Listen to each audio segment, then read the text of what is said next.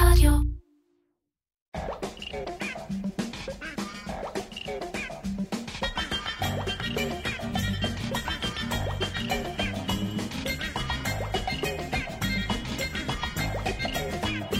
איר פודקאסט על פרסום, שיווק ובעיקר קריאייטיב, עם מירן פחמן.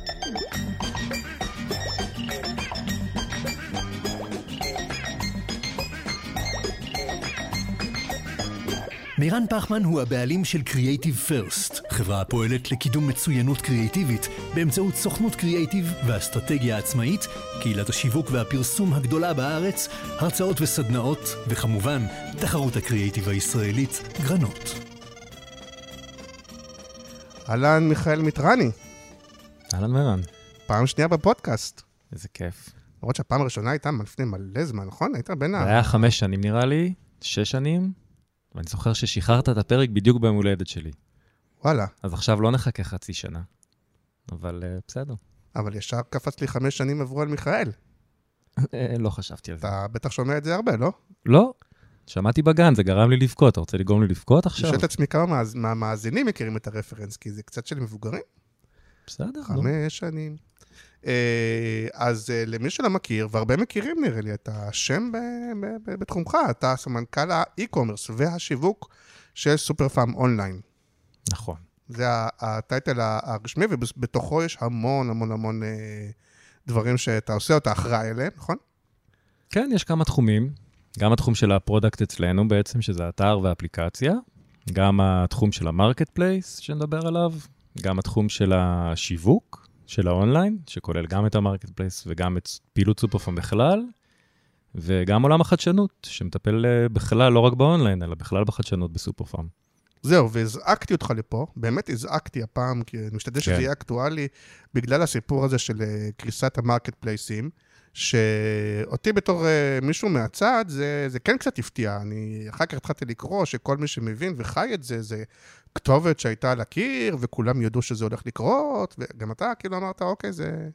סופר הפתיע. זה כאילו כתובת שהייתה על הקיר וחשבנו שלעולם לא תקרה. אז אנחנו נרחיב על זה קצת אחרי ההודעות והחסות וכאלה, אז גם נדבר הרבה על הנושא הזה שהוא בוער, ואולי גם נתגלגל, לו- אם אתה כבר פה, כבר אה, נדבר על עוד כל מיני דברים. אה, אבל אה, אה, היום אתה לדעתי מעולה שאתה פה, כי אתה מאוד רלוונטי לחסות שלנו, כי הפרק, גם הפרק הזה הוא בשיתוף עם סמוב, הפלטפורמה המתקדמת ביותר לניהול מערכות יחסים עם, הלק... עם הלקוחות שלכם. ובדרך כלל, בדרך כלל אני מדבר עליה בהקשר של ניוזלטרים, ואני מדבר על הניוזלטר שלי, הקיצר, שאתה בוודאי מנוי אליו וקורא אותו בשקיקה כל יום שני בבוקר. ברור. אה, אבל הרבה ממה שהם עושים, שאני פחות משתמש בזה, אבל אתה משתמש ביכולות כאלה, גם אם זה מערכת אחרת, זה כל הנושא של אה, באמת להיות בקשר עם הלקוחות דרך אה, אס.אם.אסים, מועדוני לקוחות, חיבור בין הטלפון למייל, לנקודת רכישה, לאוטומציות, כל הדברים האלה, אה, נכון? אתם, זה, זה היה, גם סופר פארם, כאילו, עושים בזה. בכלל כאיש שיווק, אני חושב שה-owned media, המדיה שלך יש, המאגרים שצברת, הטלפונים, המיילים, אישורי הדיוור כמובן, הם בסוף הכלי הכי אפקטיבי שיש לך כמנהל שיווק. Uh, ככל שיש לך, גם אתה יודע, אתה מנהל קהילות והכול, כאילו אם אתה מגיע לקהיל, לקהלים האלה בצורה ישירה, זה הרבה יותר טוב בסוף מכל מדיה שתתחיל לספור CTRים ו... ואחוזי המרה. אז אין ספק, זה כלים סופר קריטיים. אני מציע תמיד לכל עסק קטן, בינוני, קודם כל תבנה את המאגרים שלך כמה שיותר מהר. אה, תמיד אה, תשלים את המדיה, או תתחיל בכלים שלך, ואז תלך למדיה. היום יש לנו לא מעט קמפיינים שאנחנו אומרים, נשתמש רק בכלים הפנימיים שלנו, לפני ששמים כסף. שזה אומר לשלוח ניוזלטרים, לשלוח push notification באפליקציה, לשלוח אס.אם.אסים. באנרים כמובן, הכלי שיש לך באתר שלך, אם אתה יכול למנף אותו ויש מספיק traffic. זהו, וזה גם מאוד מאוד יעיל במכר, נכון? כי שוב, אני יותר מתעסק עם תוכן, אני פחות מוכר, כאילו, אבל, אבל כ, כצרכן, אז הרבה פעמים אני מרגיש את הכלים האלה במכר, כי באמת אה, אה, כל ה-SMSים והפושים והאלה, זה באמת, עכשיו יש מבצע, עכשיו לך תקנה, עכשיו לחברי המועדון, זה ממש כלי לעידוד מכר, לא? זה למכר, אבל בכלל תחשוב שזה גם קהל שהוא כנראה באופן טבעי יותר נאמן לך, כי הוא נרשם באופן אקטיבי, אמר, אני רוצה לקבל ממך מידע, אני רוצה לקבל עדכונים. אה, זה קהל שהוא יהיה תמיד הרבה יותר איכותי מהקהל האקראי שתפסת בפייסבוק או גוגל. אז אה, מהבחינה הזאת, כמה שאתה יותר מצליח לייצר את הקשר הישיר אליהם, זה עדיף. נכון, כשאתה שולח ל-SMS, אני לא יודע אם אצלכם עושים, אבל אה, ברכת אישית ליום ההולדת עם השם, אז פחות פותחים. בסוף, לא, ב-SMS, מעניין. אה, בדברים האלה כן רוצים בסוף מבצעים. פחות תוכן ויותר... אה, רוצים מבצעים, הטאצ' הפרסונלי הוא טוב, זאת אומרת, אם אתה יודע להגיד שלום מיכאל בכותרת של ה-SMS, אז אנחנו רואים שהאפקט הזה הוא הרבה יותר איכותי מאשר היי כן. באופן גנרי. ואני יודע שיש לו תינוקות, אז לכן אני אציע לו מוצרים לתינוקות, ואם אין לו תינוקות, אני אציע לו משהו אחר. כן, זה בכלל עולם הפרסונליזציה. כן. כן. אז נגיד, אז נגיד, אה, אתם אבל לא משתמשים, אתם לא לקוחות של סמוב, אה, נכון. בוא, בוא נודה, אתם מה זה כאילו, בכלים הגדולים, המשוכללים, המיליון, אה, טריליון דולר לחודש האלה, סוג של. אבל נגיד, אני לא יודע אם אתה תסכים או לא, אבל אני אומר, שהרבה לקוחות לא חייבים תמיד את המערכות הכי גדולות, הכי משוכללות, הכי יקרות לתפעול וכל זה. לגמרי לא. מערכות כמו של סמוב, שיש להן אוטומציות נהדרות, שאני חושב שהן מכסות כמה, 70, 80, 90 אחוז מרוב הדברים של- שלקוחות עושים, אה, בעלויות של, אני לא יודע להגיד כמה, עשרות או מאות שקלים בחודש, וזה... וזה נהדר, כאילו כל עוד זה נוח, וזה לא צריך עכשיו ללמוד תכנות ו- וכדומה. נגיד להם תודה רבה. אה, נגיד גם ש... גם בגלל שאתה פה, אני אנצל את זה, עכשיו יהיה לך לא נעים, שיש לי את ההרצאה של סיכום אה, 2023 אה, בעולם, מהלכים קריאיטיביים, שיווקיים וכדומה, והייתי אצלכם, מתי? לפני השנה, נכון? לפני פחות משנה. כן, כצופה מן הצד, האם אתה ממליץ? ממליץ מאוד. בטח. בכלל, אני עוקב אחרי התכנים שלך תמיד, אתה יודע, מהמקום הזה. אני זוכר בתור ילד, אני הכי אהבתי לראות את התוכניות שהיו מראים פרסומות מחו"ל. וואלה, גם אני. כשעוד בקושי היו פרסומות בארץ, אני חושב. לפני זה אפילו, איך זה היה כיף לראות פרסומות מחו"ל. כן, בגלל זה גם הלכתי אה, ואתה לעשות היום את זה. אה, הערוץ שמייצר לי עדיין את הדברים האלה, לראות את הפרסומות מחו"ל, היה גם כיף. ישראלי, אתה מכיר את זה? היה ערוץ הפרסומות, היה מגיע הקלטות של VHS. לא מכיר? זוכר, לא. אה, שזה היה נשלח לדעתי בעיקר למשרדי פרסום וכאלה. אה, נגיד גם תודה רבה לאג'ו שמשווקים את ספוטיפיי בישראל, אה, ו- וזהו, נראה לי כיסינו את כל ההודעות ש- שאפשר. ו... ובואו נתחיל בתכלס, מה קרה? מה קורה? תספר לנו מה קורה, למה, למה העולם הזה, למה, למה עכשיו? מה קרה עכשיו? שאלה טובה, לא יודע מה ספציפית עכשיו קרה, וזה מרגיש לנו באמת כשמסתכלים מהצד כאילו, אתה יודע, מישהו פה הפיל איזה דומינו והשרשרת הזו התחילה, למרות שלא בהכרח הדברים האלה קשורים אחד לשני. כן, אתה יודע, אני גם לא אכנס עכשיו לעסקים של עזריאלי ומליסרון אה, שהפעילו את גרו, ומה קרה עם כולם, אבל... אה, לא, על המודל, אני חושב שמדברים על המודל. אה, ורק נדבר תראה, על למה אצלכם זה כן עובד, אבל גם המודל אצלנו, אגב, הוא שונה, כי הרבה פעמים כשמתייחסים לטרמינולוגיה הזאת של marketplace, אני לא חושב שהיא תמיד מדויקת, או מסתכלים עליה קצת שונה הרבה פעמים. אה, אתה יודע, תיקח אתרים כמו KSP, השאלה אם הם marketplace או לא. זאת אומרת, אתר שמוכר מגוון שלם, הוא לא marketplace. הוא יכול להיות סוג של קולבו.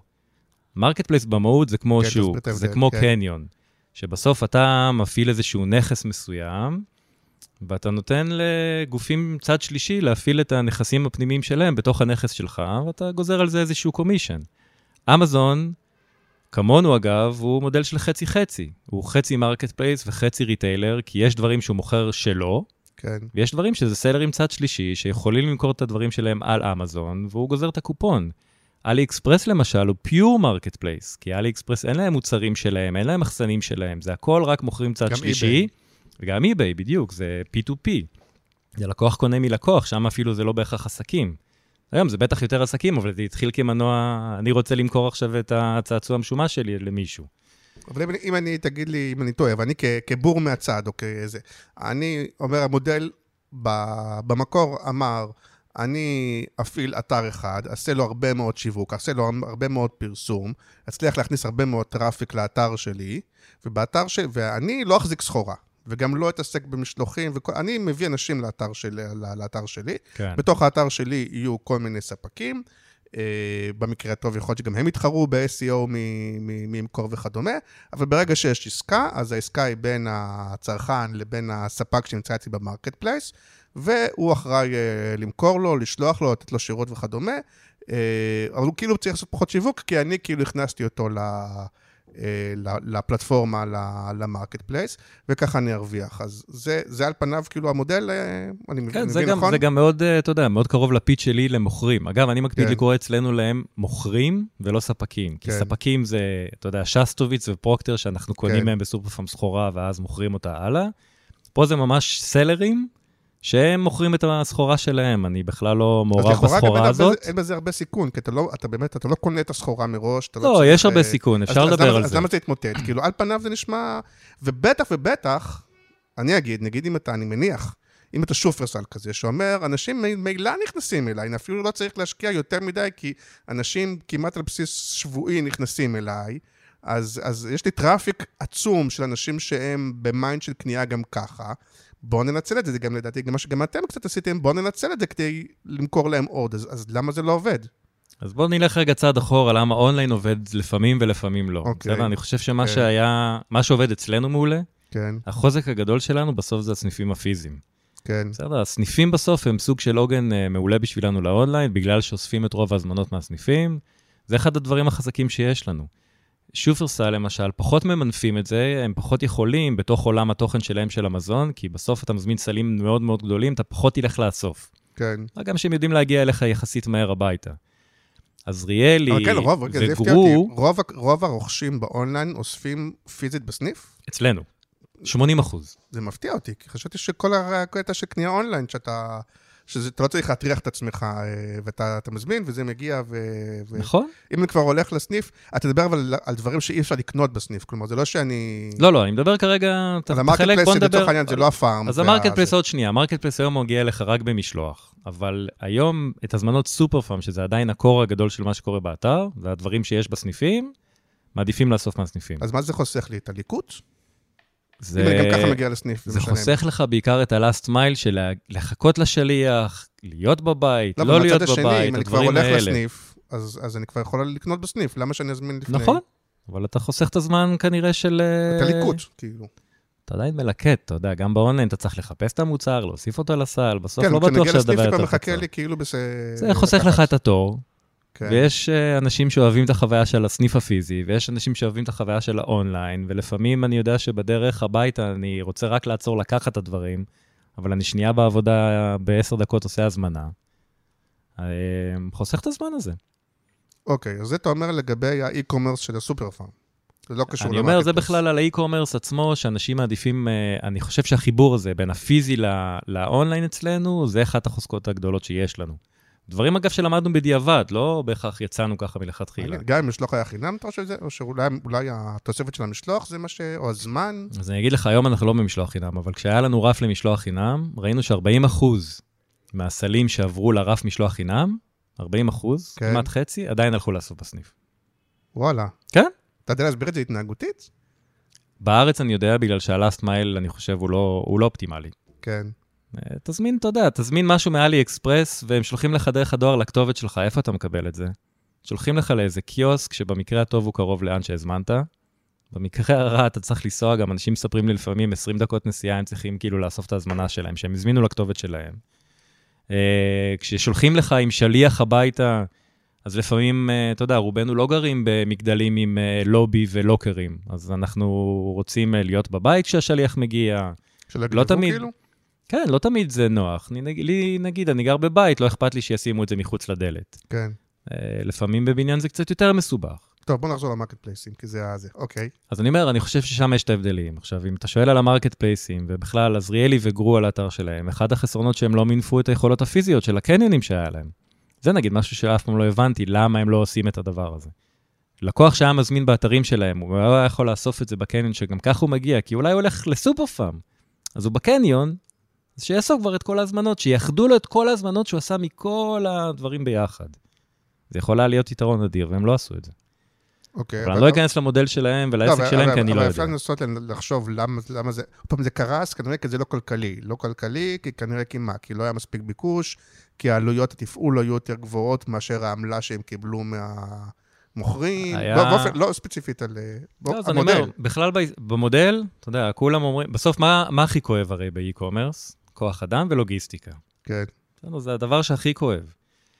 יש איזושהי מחשבה כזאת נורא מוטעית, שבאונליין מרוויחים יותר כי המרג'ינים שלך גדולים יותר.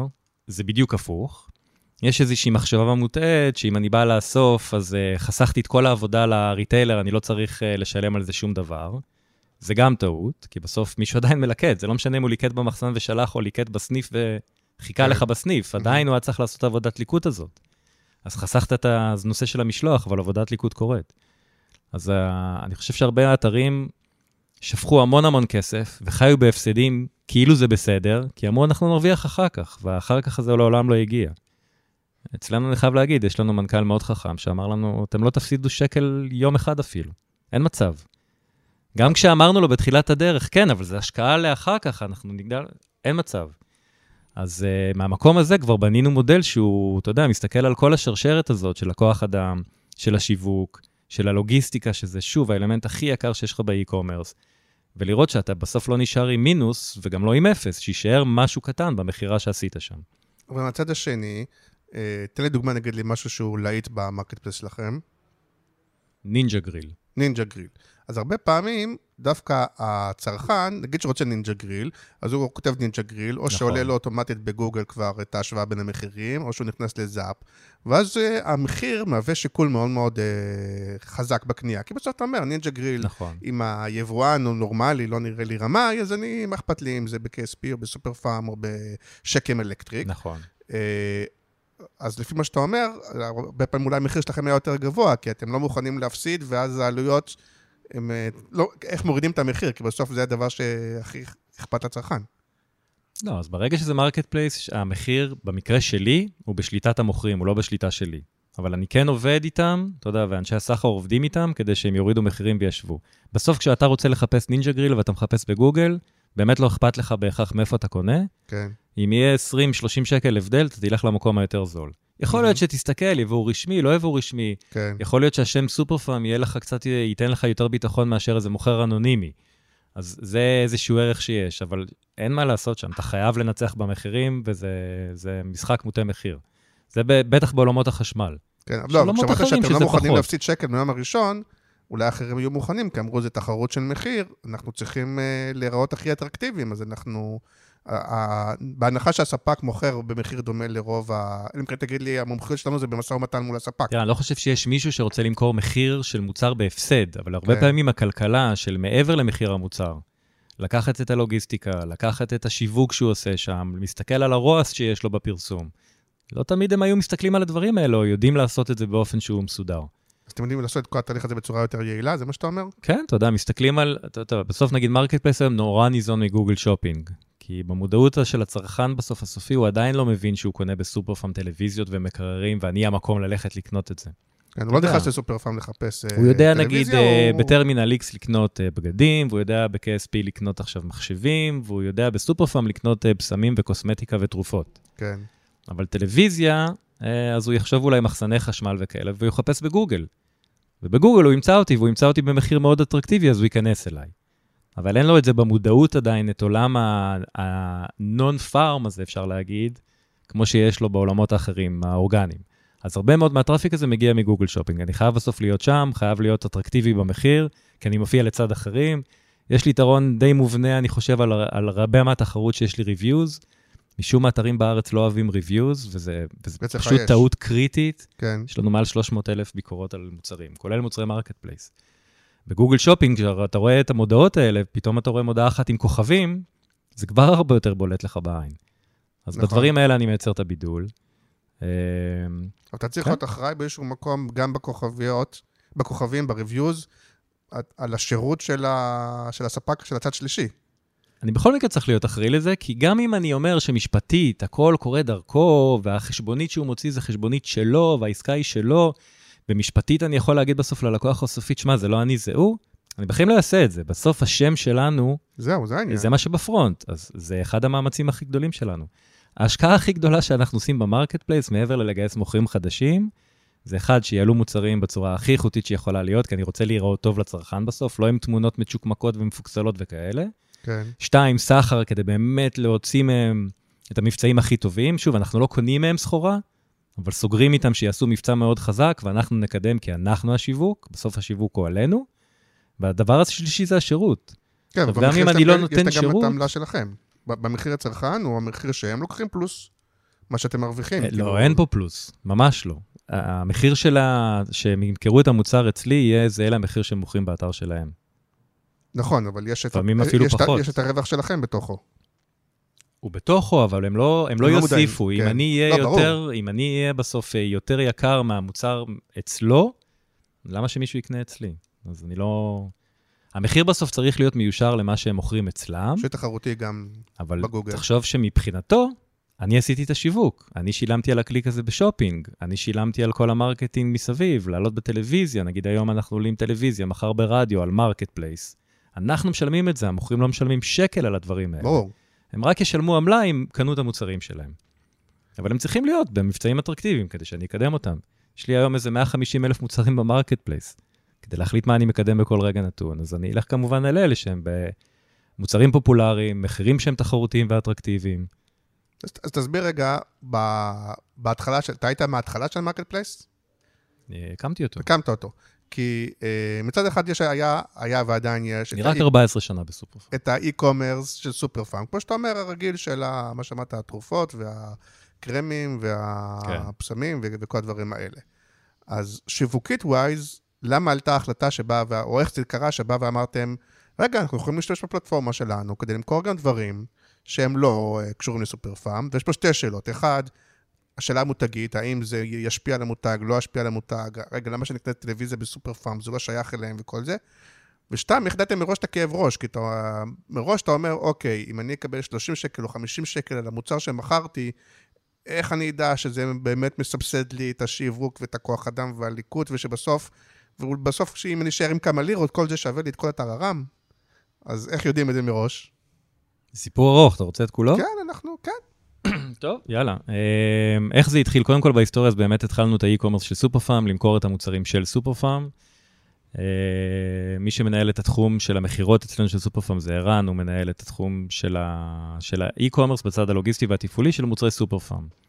על הדרך, כן. כל מיני ספקים שהוא היה עובד איתם, אז אמרו, יש לי פה איזה קומקום, יש לי פה איזה מוצר, והיינו, התחלנו לראות כמה מוצרים כאלה שבאמת אי אפשר למצוא בסניפים, והוא היה במודל אה, סוג של dropship. בסדר, כן. dropship זה אומר, אתה כאילו קונה מאיתנו, אבל את האספקה אתה מקבל מצד שלישי. כן. עכשיו, זה לא, זה לא היה מאוד scalable-י, זה היה מוצרים בודדים, ובסוף הספק היה צריך בסוף היום לקבל איזה מייל עם הכתובות של הלקוחות שהוא צריך לספק להם את ההזמנה הזאת. לא יכולנו באמת לעקוב, אם הוא כן שלח, לא שלח, זה לא היה מאוד scalable-י. כן. עכשיו, מלכתחילה הבנו, יש לנו traffic אה, מטורף, היום אחד האתרים עם הכי הרבה traffic בארץ. לא למנף את זה כדי למכור יותר מוצרים, זה שטות. אז אמרנו בהתחלה, טוב, בוא, בוא, בוא, בוא נרחיב את זה למקומות שהם בעולמות הליבה שלנו. אם אני יודע למכור תינוקות, וביוטי ובריאות, בואו נסתכל על קטגוריות מסביב לזה, שהן עדיין קשורות, אבל כנראה לעולם לא יהיו בסניפים. בסדר? לעולם לא יהיה לי מקום למכור עגלת תינוקות בסניף. אין מקום, כן. סניפים קטנים. ובוסטרים ודברים מהסוג הזה. אבל מבחינת הלקוח, האימא שם, היא צריכה את המוצרים האלה, אז למה שלא נמכור לה את זה באונליין גם כן? מצאנו את הפלטפורמה הזאת של מירקל, שבעצם מאפשרת לנו להתחבר, אה, מחוברת לאי-קומרס שלנו, ו- וזו הפלטפורמה שמאפשרת לסלרים להיכנס, לעבוד באופן עצמאי, ו... ולמכור את המוצרים שלהם על גבי הפלטפורמה שלנו. בסדר? אז. והמפתח פה הוא הסקייל. Uh, כדי שזה יעבוד באמת כמו שצריך, צריך סקלביליות מטורפת, שהיא לא צריכה לגדול מהצד שלי. זאת אומרת, אני יכול לעבוד היום עם uh, קרוב ל-500 מוכרים, ויש לי שני מנהלי לקוחות, כן? מנהלי סלרים בעצם, כן. ואני לא מתכוון שיהיו לי 20 כאלה כשיהיו לי 5,000 מוכרים. יהיה לי אולי עוד אחד. אז הרעיון הוא שיש פלטפורמה שמוכרים יודעים לעבוד עצמאית, הם לא צריכים לדאוג לשיווק, הם לא צריכים לדאוג, אה, אתה יודע, לנראות ודברים מהסוג הזה. הם צריכים לדעת מה שהם יודעים לעשות, זה לארוז את המוצר, אתה יודע, לשים אותו בחבילה, לשלוח ללקוח, אם הם מקבלים פנייה ממנו, אז הם יודעים לתת את השירות, זה מה שסופר חשוב. אבל כל הדברים השיווקיים והדברים מסביב, וה, ולהביא את הטראפיק, זה אחריות שלי. אז הם רוכבים על הגל הזה. מבחינתם, אגב, זה עוד ערוץ שלא סותר שום ערוץ אחר. כן. הם יכלו למכור בעזריאלי כשהיה עזריאלי, ויכלו למכור בגרוב, והם מוכרים באתר שלהם, ואולי בשופרסל, ובעוד אתרים אחרים, זה בכלל לא משנה. כי, כי רובם, בטח אם לא, אתה יודע, מה שחשוב להם זה בניית מותג, אלא יותר חשוב להם מכר, אז מה אכפת להם מאיפה הגיעה הטרנסקציה? העיקר שהגיעה הטרנסקציה והיא שלהם, והם מקבלים את הכסף. נכון. אני מניח שהם מוכרים ישירות, כנראה, הם, אה, אולי הם חוסכים. אה, וגם יש תופעה כזאת, לא נכון? בטוח, לא בטוח. אפרופו, תחשוב, בוא, בוא נזכיר בחזרה. מה, כי מה תקציב שיווקי בדרך כלל, אתה יודע, מהמכירות האלה? יכול להיות 10 אחוז, 15 אחוז. תחשוב שבמקום זה הם נותנים לי את העמלה. זה לא, זה לא שהם בהכרח ימכרו, ירוויחו נכון, יותר אם ימכרו ישירות. אני רוצה לפרגן חזרה לפודקאסט של אה, טימור עם אה, סטוניס, שאמרת לי קודם שהם הזכירו אותך, אז בוא נזכיר אותם בחזרה. כן. אז לדעתי שם הם דיברו על תופעה שקיימת, שלפעמים אה, אה, אתה רואה את הנינג'ה, אתה אומר, רגע, אני אכנס, איך קוראים ליבואנים של נינג'ה, שהוא היה פה... אה, שריג. של, אני, אני אכנס ל, לשריג, אולי שם זה יהיה קצת יותר זול, כי כאילו, שאנשים מחפשים כבר, אה, נכון, הם, הם אמרו משהו כזה, שאנשים מחפשים אוטומטית את היצרן או היבואן עצמו, כי, כי אולי שם זה חוסך כמה לירות. למרות שאתה אומר שבדרך כלל זה לא חוסך לירות. דווקא כי הם, בארץ, אה, ממה שאני מכיר, אתה יודע, האתרים של היבואנים עצמם, הם לרוב יותר יקרים, כי הם לא רוצים להתחרות בלקוחות שלהם, שזה הריטיילרים. זהו, כי מראש הר- הרבה שנים הם בכלל לא מכרו ישירות לצרכן. נכון. חלקם כן התחילו בעולם האי-קומרס לעשות מכירה ישירה לצרכן, אבל הם לא רוצים קניבליזציה הרבה פעמים, נכון? אז הם... אה, אני לא מכיר היום אף יבואן חשמל ש... שיש לו אתר משלו, והמחירים יותר טובים, בסוף ממחסני חשמל, שקם אלקטריק, אה, KSP או אפילו סופר פארם. הם לא רוצים להתחרות בזה. אבל אין עולם שבו אתם, או שם קוד אה, KSP, כמו בעולם המשפיענים, אומרים, תקשיב, אם אתה, אם אתה רוצה למכור בסופר פארם, זה כל כך גדול וכל כך חזק, אני רוצה ש, שאצלי זה יהיה שקל פחות, או אתה רוצה להיכנס אליי, אני רוצה שזה יהיה קצת יותר זול, למנף את כוח הקנייה שלכם, או את כוח, אתה מכיר את זה? כן, אז אה, תראה, KSP נגיד ממנפים את זה בכוח הקנייה, כי הם קונים כמויות גדולות, ואני שומע מספקים שהם קונים מהם קונטיינר, הם אפילו לא רואים את הקונטיינר, הוא הולך ישירות ל-KSP. אז ככה הם, אה, והם חיים במרג'ינים כנראה מאוד נמוכים, ככה לפחות לא התעשייה מנחשת. נכון. ה pitch שלנו למוכר, אני אומר לו, תעשה איזה מחיר שאתה רוצה, אבל כדי שאני אקדם אותך, כן. בסוף אני צריך לבחור נגיד ארבעה מוצרים שעכשיו עולים לטלוויזיה, כן. או שלושה שיופיעו על הבאנר בעמוד הבית. אני אבחר רק את מה שאני יודע שהוא בסט סלר ובמחיר ממש ממש טוב. יש לי חמישה מוכרים שונים שמוכרים את אותו נינג'ה גריל. בסדר? אבל אה, הם מוכרים את זה במחירים שונים, הם ממש במודל האמזון, הם מתחרים כאילו על המוצר עצמו במחירים שלהם. רק מי שיהיה במחיר מאוד מאוד אטרקטיבי, אני אקדם את המוצר עכשיו. אה, אם לא, אז אני לא אקדם. אצלכם, כמו באמזון, יכול להיות שאת אותו מותג מוכרים כן, כמה... אנחנו היחידים לדעתי שיש לנו את המודל הזה. זה multi offer נקרא, אתה ממש נכנס לעמוד מוצר ויש לך buy box. ויש, ה default זה תמיד יהיה הזול ביותר, ואתה יכול לבחור ולקנות מאחרים. ועל כל אחד תראה את הדירוגים שלו, ואתה יודע, חוות הדעת עליו, דברים כאלה. מעניין, אז, אז רק לסכם את זה, אז, אז הניתוח שלך, למה אחרים הצליחו פחות, אומר אחד, כי הם לא מנפו את, ה, את הסניף הפיזי. זה בכלל על האונליין, אני חושב שהחיבור הזה בין פיזי לאונליין הוא סופר קריטי. אתה רואה היום בכל העולם, שחקנים שהתחילו pure online, התרחבו לעולם הפיזי, שחקנים של פיזי התרחבו לעולם האונליין, אף אחד לא נשאר אה, לבד. אמזון. שה- זהו, אמזון ניסו, היה כל מיני, כל מיני כאלה פופ-אפים שהם עשו קטנים כאלה, אבל הם לא כן, באמת... אבל אה, אמזון זה חיה אחרת לגמרי. אבל כולם רוצים להיות האמזון, לא? כן, גם אני רוצה להיות אמזון של ישראל.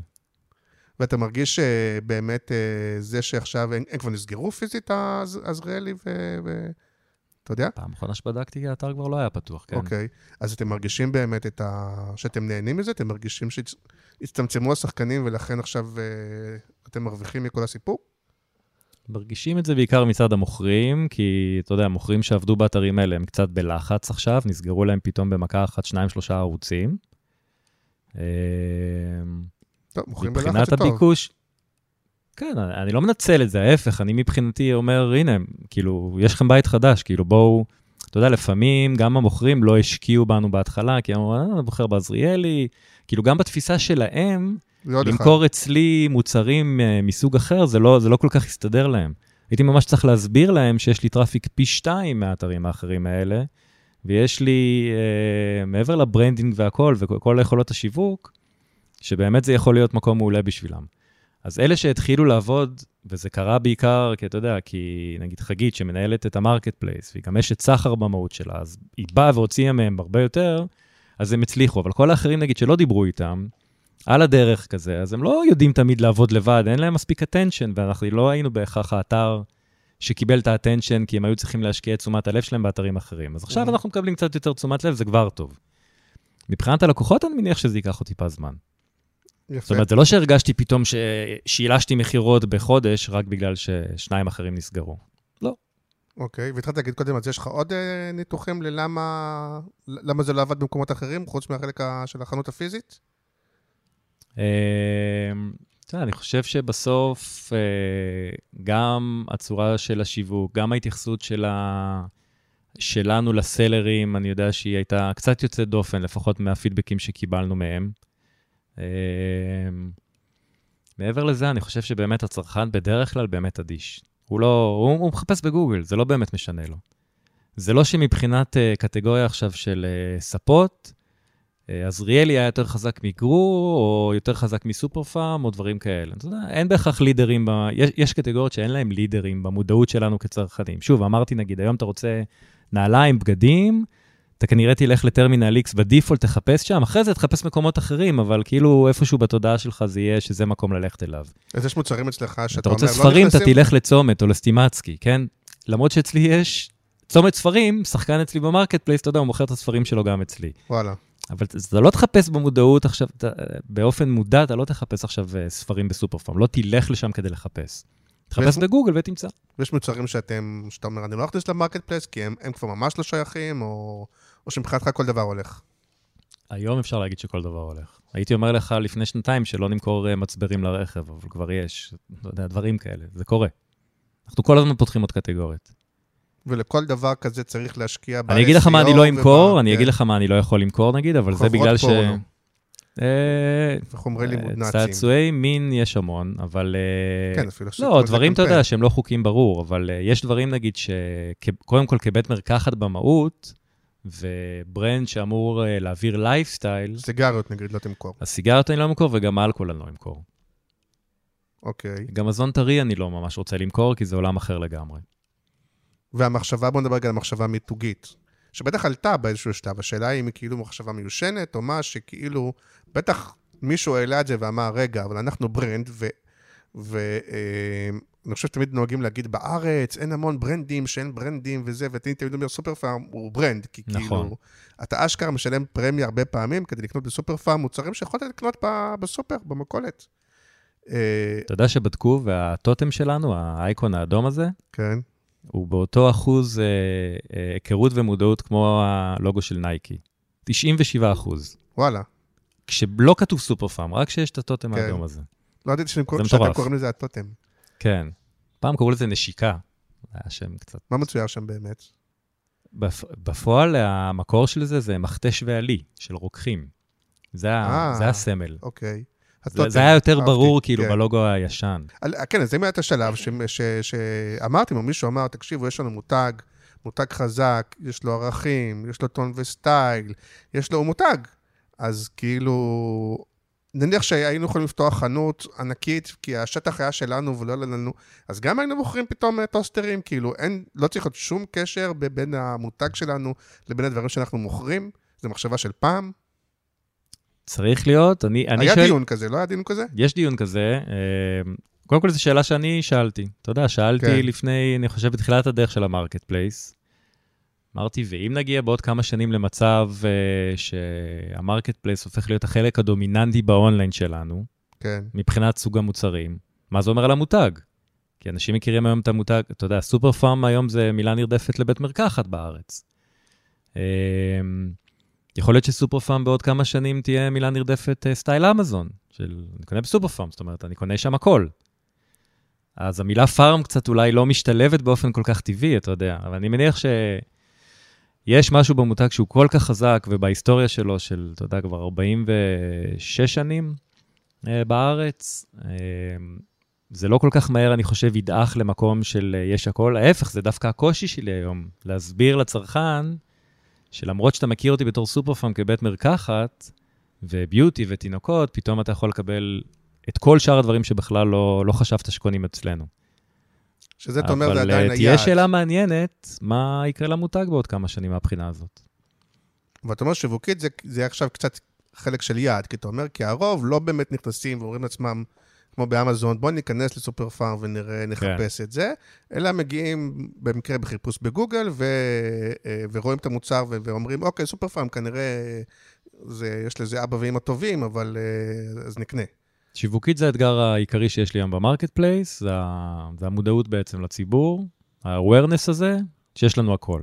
בגלל זה אנחנו מנסים גם לפמפם את המסר הזה, שיש פה הכל. כן, אתם עובדים בזה? אני לא זוכר כל כך מהטלוויזיה וכאלה. קצת, לא הרבה. תקשיב רדיו מחר בבוקר. כן, אני שומע פודקאסטים, אני לא... אבל יש לך לי סופר, יש לך עולה... בפודקאסטים, אם כן, אתם אז- אז רוצים. בטח יהיה, זה יעלה איפשהו. כן, רדיו דווקא? גם, מה, נגיד, מה יש בתשדיר כזה? לא יודע, היום בחסויות מזג אוויר עולה היום בערב. אבל זה תשדיר כאילו מכירתי, כזה... רק היום נינג'ה ב-500 שקל, או זה תדמיתי? זה יותר אה, תדמיתי על הקטגוריות. בסוף אה, טלוויזיה זה לא כלי פרפורמנס, גם רדיו זה לא כלי פרפורמנס, אבל זה להעלות את המודעות הזאת, לפמפם, עכשיו, שיש לנו את כל הדברים האלה. אה, כן, אוקיי. לא, אם רוצים, אפשר. אתה לא יכול להקליק על זה. אה, נכון, ושוב, זה גם מה שיפה בסופר פארם, ולרוב, אתה יודע שאני לרוב ביקורתי, אבל אני באמת, כי... אה, כי סופר פארם באמת יודעים, או אתם יודעים, לעשות גם ברנד וגם מכירות, ותמיד אני אומר לעצמי, מה, אצלכם אין צמיחה קצרה? כאילו, יש לכם כסף להכל? כי אתם עושים גם משפיענים, וגם פרפורמנס, וגם טלוויזיה, וגם רדיו, וגם הודעות, וגם אינסרטים, שזה כאילו אתם כבר כמעט היחידים שאתם עושים אינסרטים, וכאילו יש לכם תקציב שיווק בלתי מוגבל, ככה זה נראה מהצד. הוא מוגבל, הוא גדול, אבל הוא מוגבל. ואתה יודע, כל פעם מסתכלים עליו וכל שנה מאתגרים אותו מחדש, אם הוא בכלל יגדל או יישאר אותו דבר, ונגיד דווקא בעולמות של אונליין, שאנחנו הרבה יותר באוריינטציה של פרפורמנס, וזה כן. דברים הרבה יותר מדידים, אז שם השמיכה כן הרבה יותר קצרה. אמ, אני גם חושב, אבל בסוף, אתה יודע, אם מסתכלים על האפקטיביות של הדברים האלה. אני ב marketplace, בכלל, באונליין של סופר פארם. רוצה לראות את המכר מיידי. נכון. אתה לא תראה את הדברים האלה הרבה פעמים כשאתה תעלה בטלוויזיה. עכשיו, לעלות בטלוויזיה נקודתית, זה נכון מאוד כשסופר פארם עושה עכשיו happy sale בכל הרשת, והשנה אנחנו קוראים לו special sale, זה פחות happy. אבל אה, אתה מפנה אנשים לחנויות, וזה לכל הערוצים האלה, ואומרים להם גם בסניפים וגם באתר. שם זה מאוד משמעותי. כדי להפנות אותם רק לפעילות באתר, זה כלים שהם מאוד יקרים בסופו של דבר, הם יתעוררו מול המודעות, אתה תראה את הקורלציה בחיפושים בגוגל אחר כך, אבל לא בהכרח אה, תראה ש... בוא, בוא נגיד, גם אם זה מקפיץ את המכר, זה נורא נקודתי. עכשיו, כן. אתה חייב להיות במקומות האלה always on. אני בתחילת אוקטובר, שהורדתי את ה performance שבוע, אז לסופר פארם המשיכו לקנות, כי אנשים היו במודעות לאתר, הם נכנסים לסופר פארם, קונים שמפו, קונים אה, סימילקים, אנשים קונים צריכים. את הדברים האלה. כן. ה marketplace זה כמעט הרג אותו לגמרי. אנשים פחות קנו את הדברים האלה, כי הם רגילים, אתה יודע, הם לא חיפשו בגוגל, אז הם פשוט לא היו מודעים ולא קנו את זה. עכשיו, אני לא יכול כל היום להיות בטלוויזיה, סופר פארם יש לנו הכל, סופר פארם יש לנו הכל. הדברים האלה בסוף מאוד יקרים. אתה רוצה לעבוד במדיות שאתה, שהרועס שלך ברור, אתה יודע כמה כסף אתה שם וכמה כסף אתה אמור לקבל לא, בחזרה זה החלק מהדבר הזה. שברור לי, אבל אה, אני מדבר על זה גם ב- בדי הרבה פרקים, כי ה- ה- כאילו הבעיה של הפרפורמנס זה שכאילו אתה אומר, א', באמת, ואצלכם זה, זה מאוד ברור, אתה יודע להגיד אה, כמה שווה לך המרה לצורך העניין, אה, כן. רכישה, אה, ואז כל מי שנכנס ומתאים לי למחיר שלי של ההמרה, מבחינתי זה אין צמיחה קצרה, כלומר, אם אני מוכן לשים 100 שקל להמרה וזה מוכן ב-99, אני מוכן להוציא. אבל אז הרבה מאוד מהתקציב הולך לשם, ואז כמעט לא נשאר כסף לברנד, לעשות סרטים יפים עם רמבו של אה, רקדניות. ואז אה. הרבה מותגים, מה שקרה להם, שהם הפסיקו לעשות לעבוד על ה-brand שלהם. מה שאצלכם, עוד פעם, אולי זה פחת, אבל, אבל אתם כן עדיין עובדים על ה-brand. כן, זה סופר חשוב לשמור על התמהיל בסוף. גם אני, אתה יודע, גם בצד של ה-marketplace לא הייתי מוותר על ה-brand פה בכלל. ה-awareness הזה חשוב. השאלה, כמה אני יכול באמת תקציבית לעשות? אין לי, אין לי מקום לעשות אותו הרבה פעמים בשנה. אתה יודע, אה. מבחינתי הייתי מפמפם פעם בחודש כדי באמת שלא יפספסו, אבל אין יכולת תקציבית לדברים האלה. אז ילך ל-performance. וזה גם יפה, שוב, זה לא רגיל שאני מחמיא לזה, אבל אני אותנטי, אז אני... כי בעיניי ה-brand זה לא רק, א', זה, זה א', המון המון שנים, אז זה טבוע בנו, כאילו, כי אין מה לעשות, זמן מאוד משפיע. נכון. ושתיים, אני יכול להגיד, לא קשור אליך הפעם, אתה, זה כאילו קשור אבל לא קשור, שחלק מ-brand זה גם החוויה בסניף, כאילו, כי הרבה מאוד, אתן לך דוגמה, לא אכפת לי לטנף עליהם, כי מגיע להם, מקדונלדס כאלה, הם brand. כל מי שנכנס בשנים האחרונות למקדונלדס, עזוב שהאוכל הזה, השירות, האנשים, אני השבוע הייתי אצל, אה, הייתי במקדונלדס, שחזרתי מאיזה זה, הם נתנו לי צ'יפס, אמרתי לו, שמת מלח בזה? הוא אומר, לא, אין לנו מלח. עכשיו, אתה יודע מה- מה אני מתכוון? עכשיו, בסופר פארם, למשל, אתה נכנס, תמיד נקי, תמיד ריח טוב, תמיד אה, המוכרים הם לא ילדים, אה, זה, זה, חלק, זה חלק מזה. כאילו, זה חלק מברנד, לא? תראה, זה כל כך אצלנו ב... ב-DNA שלנו, השירות והחוויית לקוח לפני הכל. גם זה אני, עולה אגב, כסף, הדבר הזה שווה כסף, הוא לא קורה רק מ... זה עולה כסף, אבל זה בעיקר attention. אתה יודע, צריך שיהיה לך אכפת. העמיתים שמנהלים את הסניפים, שהם הבעלים נכון, של הסניפים הם בדברים האלה, כן. אז, אז אתה יודע, זה, זה, זה ב-DNA שלהם, זה כל כך אכפת להם שהמוצרים נראים טוב על המדף, הם מסודרים טוב. גם לנו במשרד, כל הנראות שלנו, זה משהו שהוא נורא באטנשן שלנו. אתה יודע, אפילו ברמה של, אה, אתה יודע, סופר פארם כותבים עם מקף. כשאני רואה מישהו כותב סופר פארם בלי מקף, אני כולי מתכווץ. כי, כי כאילו גדלתי ככה כן. ב-14 לא, זה- שנים זה האלה. מה שתמיד נראים, שנראים לי לא באמת חשובים. נכון, אבל, אבל אה, אנחנו לוקחים את זה כי אנחנו אומרים, המותג הוא כל כך חשוב, והמקף הזה הוא חשוב, בסדר? והלבן הזה בסניף הוא חשוב, והריח הזה, וה... זה חשוב. אנחנו יודעים טוב מאוד שבסוף אה, נכנסים אלינו לקוחות, נגיד בעיקר נשים, באות לשם כדי להתאוורר. מהרעש של הבית רגע.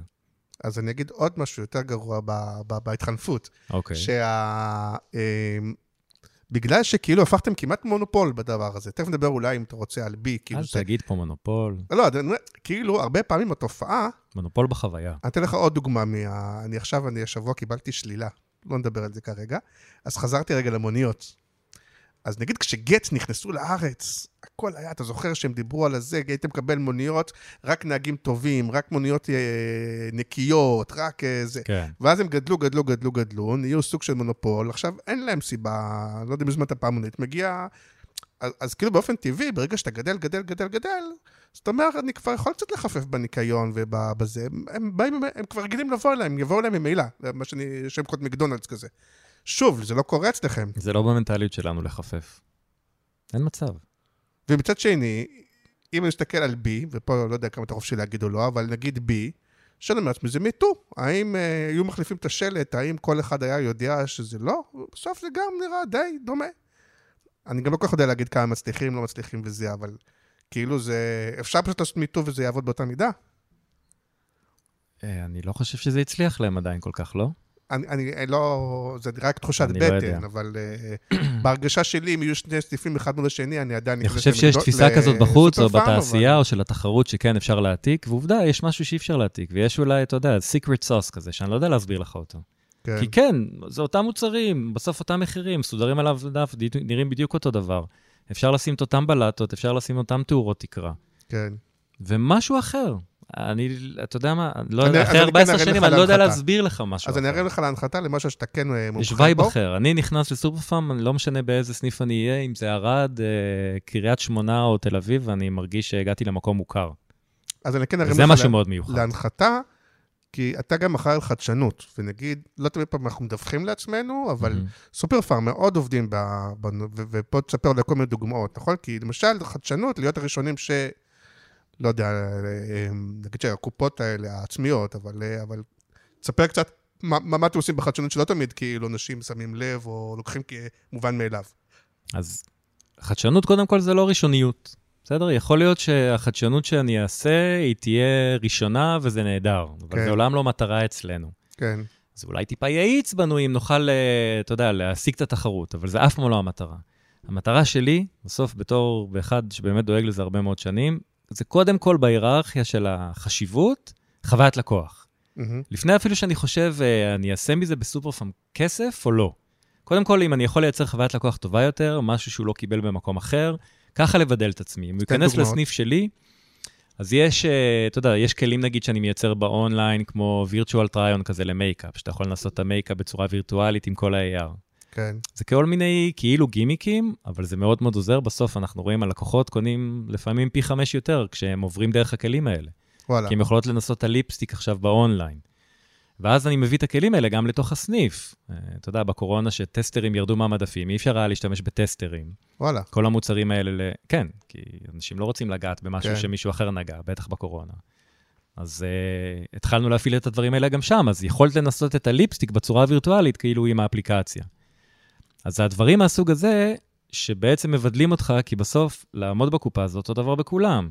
אה, לבחור את המוצר, סלסלה, זה אותו דבר בכולם, אז הבידולים צריכים כאילו להיות בדברים האחרים האלה. ואז זה דברים נגיד, שאת, ש... אה, שאתה מכניס אצלך, או שהרבה פעמים גם זה הרבלון יכול להביא את הטכנולוגיה ולמכור את ה... הם גם יכולים להביא. אה, קרה שלא, ריאל נגיד הביאו ודברים מהסוג הזה, כן. והביאו לסניפים שלנו, ו- והם רוצים נגיד שיתוף פעולה שלנו, או אם זה האתר או החנויות באמת, כדי להפעיל את אותם דברים. כן, זה גם מעניין אותי פרויקטים כאלה שהם מביאים, ואני מחפש תמיד פרויקטים מעניינים בעולם. עכשיו נגיד שני דברים מגניבים שעשינו שהם בתוך הסניף דווקא, בסדר? זה כן. לא לחוויית אונליין. מהמם. הם כן כאילו דיגיטליות במהות שלהם. אחד, הנושא של איסוף מהסניפים, שאמרתי לך, זה 80% מההזמנות. הרגשנו שזה לא עובד הכי חלק. זאת אומרת, הזמנת והיית מבסוט, אבל הגעת לסניף בסוף, עד שקיבלת את החבילה, עברו 3-4 דקות, זה הרגיש לך מלא זמן, כי אתה אומר, מה, כבר אספו לי, מה... למה אני צריך אתה בא להמתין? לקופה, ואז היא אומרת, אה, שולה, שולה, אה, אה, הזמנה מספר, זה, ואז נכון. מישהו רץ למחסן, נכון? לוקח לו עשר דקות, חוזר, זה כן זה, זה לא זה. אז- תזכיר לי איך קוראים לך. בדיוק. אז היום נגיד כבר יש חמישה סניפים שיש כן. רובוט, ממש חמוד. ואתה מגיע לסניף, ואתה סורק את ה-QR שיש שם בכניסה, ואתה רק שם את המספר טלפון שלך, כן. ובמחסן הרובוט כבר מחכה, ויש גם מישהו שעובד קבוע במחסן, הוא כבר יודע בדיוק שאתה הגעת לאסוף את ההזמנה. אתה לא צריך לדבר עם אף אחד, אתה לא צריך שמישהו יצא אליך. הוא שם עכשיו את החבילה שלך על מדף כזה של הרובוט, והרובוט נוסע אליך. וגם אפילו יודע ב- לבקש יפה סליחה אם מישהו מפריע לו באמצע המעבר. אה, הוא פיזי כזה, כמו שהיה פעם, הוא, הוא עובר בסניף הרובוט, הוא לא נגמר ב, המר- במחסן מאחורה. לא, לא, הוא ממתין במחסן שיעמיסו אותו בחבילה, ואז הוא יוצא אליך. די. איפה יש אתה זה יודע ב- לחכות בקופה, איפה יש את והוא זה מגיע באזור אליך. המרכז? אתה יודע? אזור המרכז היה בדיזינגוף סנטר, עכשיו... לא התחלתי עם זה אה, בעפולה. בקניון רמת אביב. יש כן. עכשיו, אה, ויש בעוד כמה סניפים. ועכשיו אנחנו רוצים להרחיב את זה, כי לקוחות עפים על זה. עכשיו, זה, זה קודם כל מבחינת חוויה. תיקנו את חוויית לקוח. בדיעבד, אנחנו גם רואים שזה חוסך זמן עבודה של צוות. כי זה חוסך את הזה שהוא הולך למחסן, וצריך לצאת החוצה, ולעשות... אתה יודע, יש פה... בסוף במצטבר בדקות שאתה סופר בחודש, זה חסך לא מעט זמן. אז זה אפילו שווה את הכסף. מגניב. אבל קודם כל דברים. בשביל החוויה. כן, הדבר השני שהשקנו עכשיו זה חוויה של uh, Augmented Reality, AR, כן. שהיא ממש uh, פלטפורמת retail media חדשה לכל דבר. אז תחשוב שבריטל מידיה שקיים היום, שאתה יודע, שאתה הולך לסופר הרי, ואתה עובד בסוף עם חברות כמו אדיה וכאלה, והן שמות, אתה יודע, הספק משלם להם כסף, אה, אתה כ-retailer מקבל חלק מהכסף הזה, והן שמות את כל השילוט כדי שתשיק עכשיו את המוצר החדש שלך ואת הסדרה החדשה, מהמם. ויעטפו איזה end מסוים עם אה, ויזואליות כזאת נורא יפה, ואחרי שבועיים יורידו את זה ויזרקו לפח, נכון? כן. אני אומר, במדף היום הפיזי, שהשטח פרסום, או עזוב פרסום, שטח העברת האינפורמציה שלך כיצרן, פעם. גם הג'אמפרים, זה לא פעם, זה עדיין קיים, אז אני אומר, גם, אבל מעבר לפרסום, גם המקום שלך כיצרן, שאתה רוצה להעביר מידע נוסף לצרכן, הוא נורא מוגבל.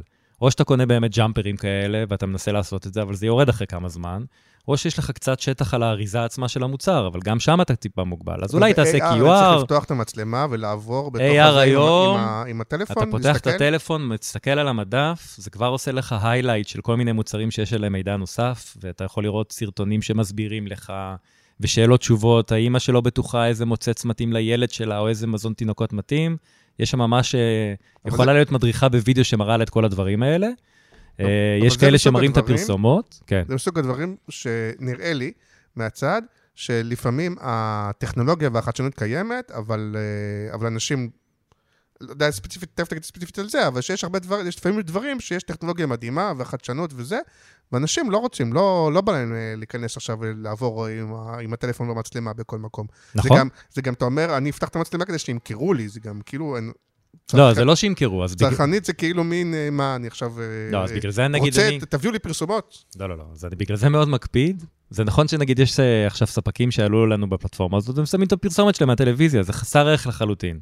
כי כצרכן באמת, אם אני אסרוק וזה מה שאני רואה פרסומת, אני לא אעשה את זה שוב. בגלל זה ההתעקשות שלי, זה שיעבירו מידע נוסף, יעבירו אינפורמציה.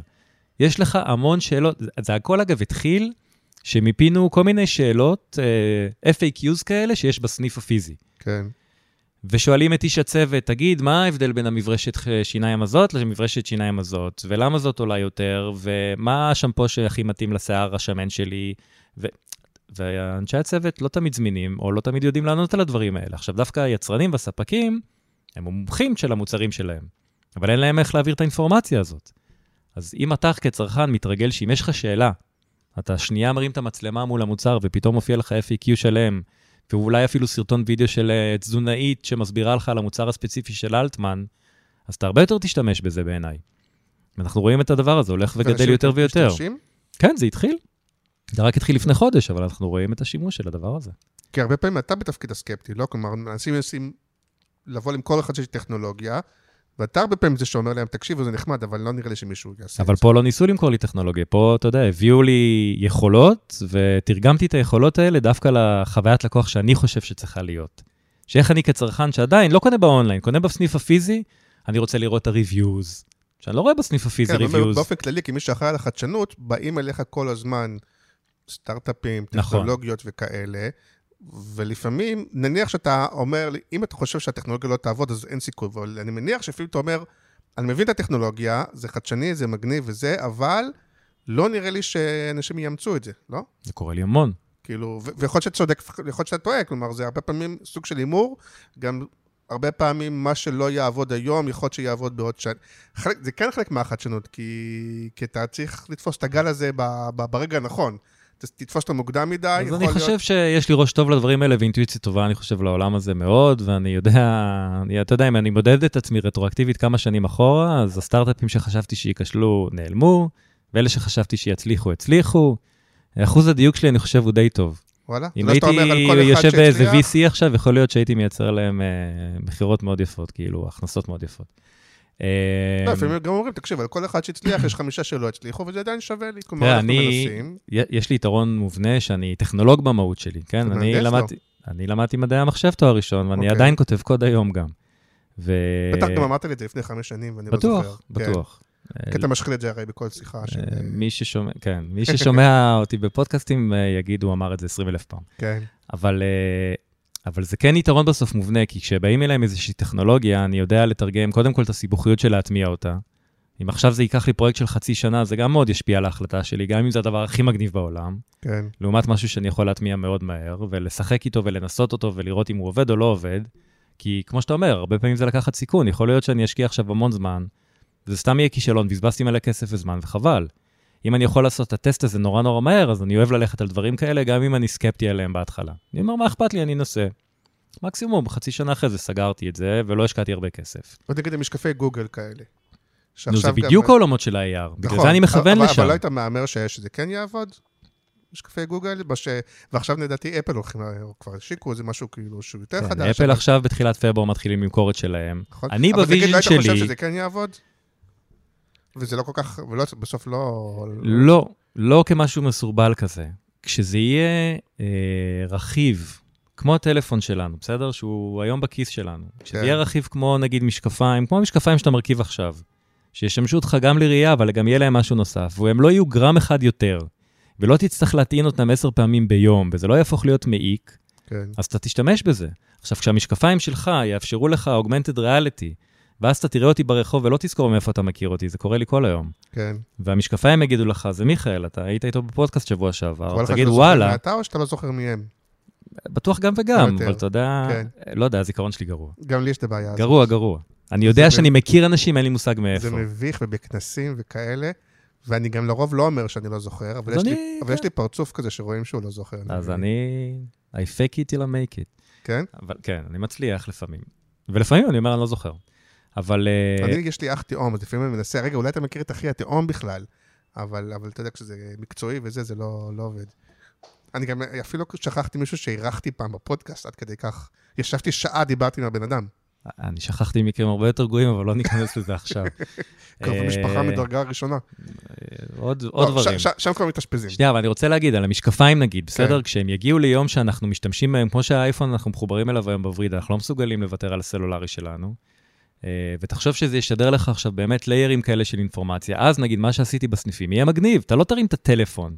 אתה תיכנס לסניף, נכון. וכל מקום שאתה מסתכל עליו, יהיה לך כזה אייקון, היי, יש פה מידע נוסף, או הנה המומחית שאתה רוצה לשאול אותה שאלות, או אפילו בוט GPT כזה שאתה יכול להתייעץ איתו. אנשים רוצים להתייעץ, הם רוצים, הם לא תמיד יודעים בדיוק איך לבחור בין המוצרים. נכון, יש את הסרטונים האלה שזה... שזה הכל העולם, נגיד סופרפאנט נכנס, הכל נראה כמו טיים סקוואר. אתה מכיר את הסרטונים האלה שכאילו אתה הולך בעולם שהוא כולו אוגמנט ריאליטי והכל הרחוב וכל ה... כן. הכל אה, כאילו אה, שכבות על שכבות. כזה וזה, כן? כן, אז נכון, אנחנו, אני כן חושב שנלך למקומות האלה. תראה, גם עכשיו נגיד הוציאו איזשהו device, לא זוכר איך קוראים לו, שמים אותו כאילו על, אה, על על דש הבגד. הבגד. מה שההיא שמה... קליפס, גם מאוד יקר. זה לא... עכשיו, אני נגיד יודע להסתכל על הדברים האלה, להגיד זה מעניין, זה שלב באבולוציה. השלב הבא יהיה הרבה יותר מעניין והוא יהיה הרבה יותר ישים. השלב הזה, אתה יודע, זה כמו הדיסקמן, אתה זוכר את ה... לא הדיסקמן, המיני דיסק. כן. המיני דיסק היה כאילו שלב באבולוציה עד שעברנו לגמרי לדיגיטלי. אבל צוקרברג שם את כל הונו על המשקפי מטא. כן. והוא לא בן אדם יותר טיפש ממני וממך, ו- ופשוט הרבה פעמים קשה לחזות. כן, אני חושב שמבינים שלפעמים אה, היום הציבור האנושי לפעמים קצת נרתע מכל מיני דברים, כי, כי הוא לא רוצה, כי, כי הוא קצת נרתע מאובר דיגיטליות הזאת, וקשה מאוד לשים את, את הנקודה איפה זה עובר ואיפה זה לא עובר. ושוב, וסביר להניח שבעוד כמה שנים זה גם המטה. שיעשו את זה כמו שצריך באמת, זה יקרה. כן, אתה לא חושב שזה פחד אנושי ודברים כאלה? לא, ממש לא. מה... טוב, ו... אנשים פחדו פעם שאין מקלדת בטלפון. אתה זוכר את זה היום, שאין כפתורים? זה לא אותו דבר, אבל הפחד הזה שאתה אומר, אנשים מפחדים משינוי. הם ישבו כל היום סגורים, נגיד, המטה זה לא כמו ה-AR, נכון? זה כי, כי אתה, זה מכסה לך את העיניים, אתה לא רואה את המנותק. כן. ב-VR, כן, של הזה. אז, אז אתה מבין את הפחד, אז אתה אומר, כולם יהיו מנותקים, יהיו עם הקסדות האלה. זה פחד, זה לא כמו פחד של, אה, של המקלדת, זה פחד מובן. קודם כל, הפחד מובן, ואני מפחד יחד איתך, אתה יודע, כן. וחושש לא לעתיד האנושות, ואתה מסתכל על סרטים כמו Ready Player One, ואתה רואה שאנשים כאילו תקועים בתוך העולמות הווירטואליים האלה, אתה אומר, קיבינימט, מה קורה? אבל תסתכל שנייה רגע מה קורה עכשיו, ומה הילדים שלך עושים, ומה הילדים שלי עושים, הם תקועים בטיקטוק כל היום. הם כאילו גם שם נמצאים. הדברים האלה ממכרים, והם חסרי תוחלת וחסרי ערך, ואולי קצת נותנים לנו fun. בסוף אני רואה את אותו סוג סרטון, ב-300 וריאציות שלו, כי טיקטוק החליט שזה מה שמעניין אותי. גם, הסרטים אבל... של חיילים חוזרים הביתה. אז uh, uh, uh, אתה מבין, אנחנו גם ככה כאילו נמצאים שם. הנה, אבל זה... זה פשוט יעבור מדיה. שאני לא מבין, אפילו תשים את הטיקטוק בטלוויזיה, במסך הגדול, לא. כלומר, הם מעדיפים, לא רק הילדים, הרבה, שזה אני לא מצליח להבין, לראות את זה במסך הקטן, בסאונד החרא, מאשר לפעמים, נגיד גם יוטיוב... גם בלי סאונד אפילו, כן? נכון, למשל יוטיוב היום אנחנו רואים בטלוויזיה הרבה פעמים, אבל אולי בגלל שאתה כאילו, שזה לא כולם רואים, על כאילו רק אתה, זה כאילו שלך, יותר אינטימי. אבל כאילו שהם מעדיפים לראות במסך הקטן מאשר לראות במסך הגדול יותר. לא יודע, זה התנהגויות אה, אנושיות. כן, אני לא יודע. אני חושב שזה היכולת שלנו לצרוך היום דברים לאורך זמן. בגלל זה סדרות פעם, כשהיינו ילדים, אתה ואני, כל סדרה הייתה 24 פרקים כל עונה, נכון? כן. היום אם הגעת לעשרה פרקים, זה, זה עונה ארוכה. נטפליקס זה שמונה, עשרה פרקים. אה, אני חושב שה-attention שלנו פשוט הולך ומידרדר. ואיך משפיעה התקופה של המלחמה על כל ה... לפחות במה שאתה רואה ב-e-commerce או לא ב-e-commerce. אז ה-online אה, די מתפוצץ. אה, גד... תראה, קודם כל כסופר פארם, בכלל כגוף חיוני ובית מרקחת והעולמות האלה של ה-beauty וזה, אז פחות מרגישים את זה. כמובן שאתה יודע, הסניפים שלנו בקריית שמונה אז עכשיו סגורים, אבל... כי בסוף צריך אה, משחת שיניים, אתה אומר. בסוף צריך משחת שיניים, אז אנשים הולכים לסניפים, זה היה אותו דבר בקורונה וזה אותו דבר עכשיו. אה, אז בסך הכל, אתה יודע, העסק עובד. ו-online גם עובד מאוד חזק. אנשים... או מרגישים נגיד את המיתון, שאולי יקנו את המשחת שיניים היותר בסיסית, או שחוזרים ל... לדברים היותר זולים. תראה, marketplace, נגיד, מכרנו השנה 200 אחוז, לא, סליחה, 150 אחוז יותר משנה קודמת. אז להגיד לך שהרגשנו את המיתון? לא, אבל מצד שני גם עשינו עבודה הרבה יותר טובה, אתה יודע, הצטרפה מנהלת ה-marketplace, כאילו הניע שם את הגלגלים הרבה יותר, אז כאילו התפתחנו, כי זה משהו שהוא בגידול כל הזמן. ומחודש לחודש אנחנו רואים גידולים uh, מטורפים כאלה. אנחנו באופן קבוע ברמה של 100% יותר ממה שהיינו ש... חודש בשנה המקבילה. אה, האונליין, נגיד, של סופרפארם, שהוא כבר הרבה יותר מבוסס, ואנשים גם ככה בשוטף קונים, אז הוא גם רואה גידולים, כמובן לא כאלה גידולים, אבל הוא עדיין מצליח לגדול אפילו ברמה דו-ספרתית. אז את... יש את הגידולים האלה כל הזמן. אתה לא מרגיש שאנשים קונים פחות מותרות, או שמסתכלים, אה, מה שנקרא, מסתכלים אה, לא, יותר תחשוב, פעמים ת... על המחיר, על המותג, וכל מיני דברים כאלה, בגלל התקופה? זה מתאזן, כי תחשוב שהם לא נוסעים לחו"ל, אנחנו לא נוסעים לחו"ל, אז אנחנו לא קונים בדיוטי פרי, ואז איפה אתה קונה ביוטי וזה אם לא בדיוטי פרי? בסוף, אתה יודע, בבתי מרקחת סופר פאם וכאלה. אמ, אז הרבה יותר כסף התפנה, כי אנשים לא נסעו לחופשות, הם מרגישים שהם צריכים לפצות את עצמם. גם אם ההכנסה שלהם אולי קטנה קצת, ואולי אחד בני זוג עכשיו אה, כבר לא עובד בחצי שנה האחרונה ודברים כאלה, עדיין הם פינו הוצאות אחרות שהם היו זה. הם פחות קונים דירות, פחות לוקחים משכנתאות בגלל הריביות והמצב בכלל העולמי שיש כאן. אז אנשים כנראה יותר עם כסף פנוי כדי כן לקנות יותר. עדיין, אתה יודע, אם קראת כתבות רק מהיום בבוקר, אז הוצאות בגדול בכרטיסי אשראי ירדו. כן. כן, יש כנראה קיטון. השאלה, אני לא יודע להגיד לך אתה לא מאיזה מרגיש אזורים... את זה, כי אני זוכר שאתה כן פחות מרגישים את זה. נכון? אני חיית analytics, אבל אנחנו פחות מרגישים את זה כי אנחנו, אתה יודע, זה כמו מזון, אנשים לא קונים פחות מזון. יכול להיות שהם יעברו אולי למוצרים קצת יותר זולים, יכול להיות שיש מעבר יותר ל private labels, אם הם יכולים לחסוך שקל פה, שקל שם. אבל את הספה שהם רצו לקנות, אז הם אולי לא יקנו אותה עכשיו. אבל לכן התפנה להם כסף לקנות את, ה... את הדברים הבסיסיים יותר. טוב, הזמן עבר מהר, ואנחנו, ואני, ואני. משתדל ל- ל- ל- להתכנס בשעה, אם, אם אפשר. אלא אם כן יש איזה משהו שאתה חושב ששווה לדבר עליו ולא דיברנו. כי אני יכול לדבר עוד, אבל אני כאילו אומר לעצמי, נארוז את זה, משתדל לארוז אתה בשעה. יכול לדבר על מיליון תחומים, אבל uh, לא ניקח לך את הערב.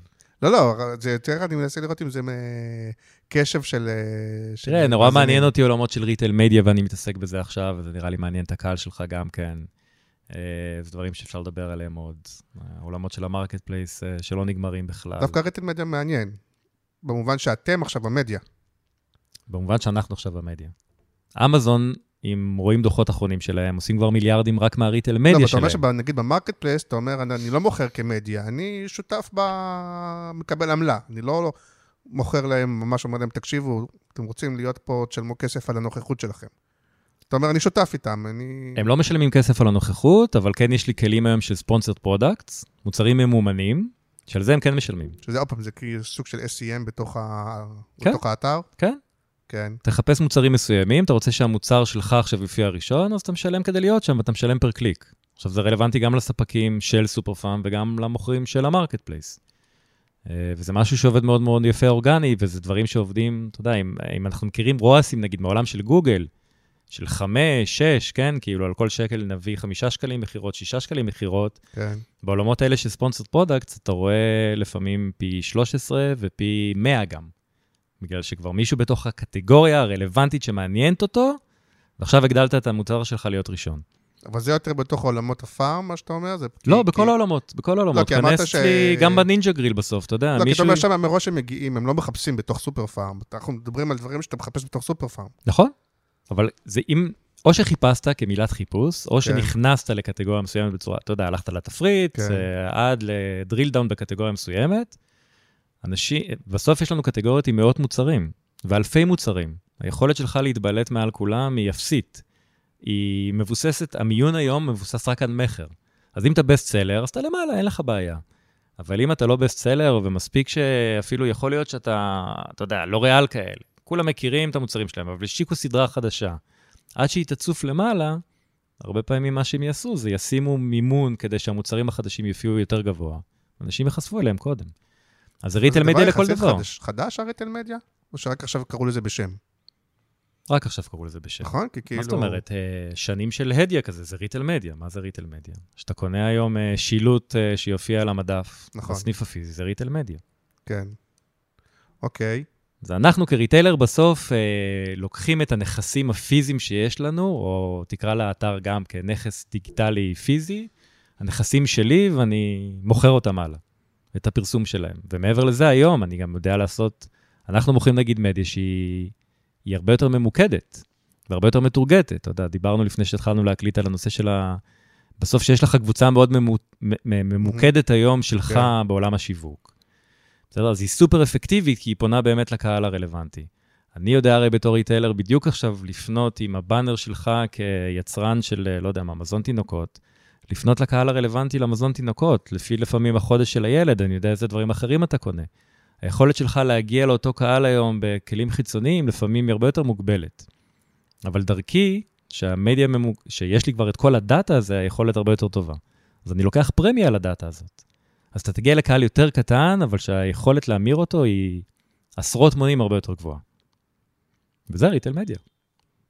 זה מעניין, ולדעתך ממנפים את זה, אתם ממנפים את זה ככל האפשר, או שזה רק תחילת הדרך ואפשר לעשות תחילת כאילו... הדרך לגמרי. למה? תן לי את ה end game של זה. end game של זה, זה שאתה כיצרן תשים הרבה פחות כסף במדיה חיצונית, בפייסבוק, בגוגל, אתה לא תראה טעם לשים שם כסף, כי אתה תרגיש שהשקלים שלך מנוצלים הרבה יותר נכון, לפחות תשים כשאתה קודם שם כל... אותם אצל retailerים כמוני. אני אהיה הכלי performance שלך. אין לך מה לעלות ב Google Shopping, כי השקלים שלך ימירו למכר. בסוף אתה רוצה, זה לא משנה אם מכרת אצלי באתר, אבל אתה רוצה שיקנו את המותג שלך ולא את המותג המתחרה, אתה תרגיש שהפרפורמנס עובד לך הרבה יותר טוב כשאתה שם את הכסף הזה אצלי. אז בסוף באנד גיים אני רואה אומר- שאתה כיצרן מסיט את תקציבי השיווק שלך ממדיות חיצוניות לחברות כמונו. כי כמו שהרבה פעמים ממליצים להתחיל מסרצ', כי סרצ' הוא כאילו הכי אינטנט, מהמם. זאת אומרת, בתוך הסרצ', סרצ' בתוך הפלטפורמה, שהיא, כי גוגל נגיד פחות מכיר, אה, יש לו דאטה עליך, זה ברור, אבל הוא פחות יודע, אני לא תרשם את הקניות שלך ומתי קנית ואת כל הדברים האלה, אז אתה אומר, את הכסף הראשון, תשים אצלי, אני מניח שמתישהו נגמר, כלומר, זה לא שכל התקציב, אה, קשה לי לנצל הרבה תקציב בתוך דבר כזה, אתה אומר, קודם כל תשימו את הכסף, כאילו... נכון, זה גם לא כסף. גדול, כי אתה בסוף משלם CPC בדרך כלל בדברים האלה, או גם אם אתה קונה מדיות אחרות. אתה יודע, אתה- רוצה לפרסם בטלוויזיה, אתה תעשה את זה, אתה תבנה את המותג שלך שם, אבל לייצר פרפורמנס, יהיה לך כלים מאוד טובים אצלנו.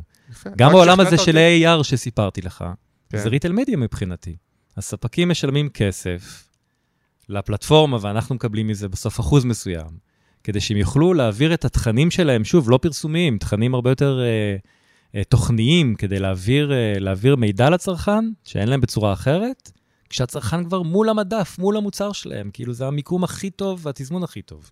אז אתה רק שכנעת אותי עכשיו, לקראת סוף הפרק, שאתה כאילו קהל יעד פוטנציאלי בשבילי למכור לו חסות לפודקאסט, קדימה, תמכור. אה, כי, כי, כי לא הקהל שלך אה, אצלי, אבל אתה אומר, זה לא קורה מספיק כי זה עניין של top of mind, כי כאילו, כי הרוב פשוט זה לא נמצא להם ב... כי כאילו, להוכיח את ה-ROI, אנחנו או את חוזרים זה, לנקודה מאוד של מאוד קל, לא? החדשנות, אנחנו חוזרים לנקודה של החדשנות. הכאב הכי גדול שלי בעולם של החדשנות, זה שהרבה פעמים אני צריך לחנך את הקהל, ואני צריך לחנך את השוק. הם לא מעלים על... הם כשהשקתי לא... קטע של feature, את ה... כלומר, לוריאל אני מניח שיודעים, כי לוריאל הם גם חדשנים וגדולים, וזה נכון, אני מניח ש... אתה נכון? אומר, אחרים זה פשוט או לא עולה על דעתם, או לא ב top of mind שלהם, או לא מספיק... אה, זה כמו שהתחלנו עם ה marketplace בארץ, אנחנו כבר כן. למעלה משלוש שנים באוויר. הייתי צריך להסביר ל sellerים מה זה. אתה יודע, עכשיו, אלה שנגיד עבדו באמזון, אז הבינו מה זה, אבל הרוב כן. הגדול לא עובד באמזון. הם לא ידעו בכלל מה זה הקונספט הזה. אני מוכר, אני שולח, אבל אתה... הם לא הבינו. אז אותו דבר, אנחנו, אתה יודע, אני בסוף היום מסתובב היום ביחד עם הפלטפורמה הזאת של ה-AR, כדי להסביר ממש לספקים את הפוטנציאל של הדבר הזה, מעבר למגניבות והחדשנות והחוויה שהלקוח מקבל. היכולת שלהם באמת להעביר דברים שהם לא יכולים במדיה אחרת. ה sponsored product זה אותו דבר, אין שום אתר בארץ שעושה sponsored product. אז כן, יש לי שאלה מכשילה לסיום. תלך לחברה אירופאית, אתה, אתה לא מאתגר אותה, היא יודעת, היא עושה sponsored product בסוף באמזון ובוולמארט ובמיליון אתרים אחרים, כולם עושים את זה. כן, תדבר אבל זה קהל שהוא רגילה פחות אה, בשבילם. קורא וחשוף ל... לבינלאומי. אני חושב שאיש השיווק הסטנדרטי במדינת ישראל, גם אם הוא עוסק ב e-commerce, לא בהכרח מכיר את העולם הזה של sponsored product. לא בהכרח מכיר את העולמות האלה של היכולת של AR או כלים אחרים ו retail media שהוא יכול למנף, כי הוא רגיל לעבוד בפייסבוק, והוא רגיל לעבוד בגוגל, ולא שם הוא מנצל את הכסף הכי נכון שהוא יכול. טוב, שאלה מכשילה לסיום, שלא יגידו שאני רק התחנפתי. לפני, אני לא זוכר כמה, חצי שנה, שנה לדעתי, ישב אצלי גיא אבן, אם אני לא טועה, משופרסל, כן. ופרק שלם סיפר לי כמה הם הולכים להיות האמזון הבאים. ושנה אחרי סגרו את ה marketplace. האם יכול לקרות שבעוד שאתה מספר והכל נפלא והכל זה וזה וזה, ובעוד חצי שנה, שנה פתאום אה, סופרפארם יגידו, בעצם אנחנו, כל ה marketplace הזה, זה היה יותר כאב ראש מאשר... אה, אנחנו, גם אנחנו מוותרים על זה? או שלא יכול לקרות? קודם כל, אני לא נביא, אני לא אגיד לא יכול לקרות. דבש פה? כן. לא, זה לא כזה שאלה מכשילה. כן. אני לא יודע להגיד לך שום דבר. הסיכוי שזה יקרה בעיניי נמוך. כי אנחנו כן. בצמיחה, אנחנו גדלים, אה, אנחנו כל כך גדלים שכל שנייה מעלים לי את היעדים, אתה יודע, תוך כדי השנה. כן, זה לא טוב לגדול, אתה אומר. אה, זה טוב לא, לגדול, מבחינה אבל אה. אחרי זה בסוף... אה, אה, זה קל לך, אין כאילו בעיה. בסוף בוא. השנה אני יגידו לי, לא הגעת ליעד, אבל אני אגיד, אבל ליעד הראשון והשני והשלישי שהגדרתי לי דווקא כן הגעתי, אז כן. אני לא יודע אם זה לא טוב. טוב, אולי גם הבונוסים גדלים בהתאם. אה, לא בהכרח, אני לא כן. יודע. נראה. אוקיי. אבל uh, אני לא רואה כרגע שאנחנו במקום שבו נגיד בעוד חצי שנה או שנה, אנחנו סוגרים את זה וזה לא עובד. Uh, בינתיים הכל הולך טוב. טפו טפו. אבל להגיד לך מה באמת יקרה? מאיפה אני יודע? אוקיי, הייתי אני צריך מקווה שהכל לשאול. יהיה טוב. אז אה, נגיד שאתה נמצא בקריאיטיב פרסט, ובכלל אתה אדם נגיש, נכון? או שרק לי? אבל אתה בן אדם, כאילו, גם מי שלא מכיר אותך, כן? אתה, אתה לא לא סנוב. כל כך עונה לוואטסאפים, כתוב לך בוואטסאפ אפילו, יש לך מין שאני הודעה לא כל כזאת? כך עונה, שלא יעלבו, נכון. לי אתה עונה. אני, זה נחמד, אתה מרן. איזה כיף. תודה רבה, חדשות טובות, בשורות טובות, ונתראה אולי תודה יותר רבה מוקדם עוד חמש האירוח. שנים. מעולה. תודה רבה, ביי ביי. ביי. Radio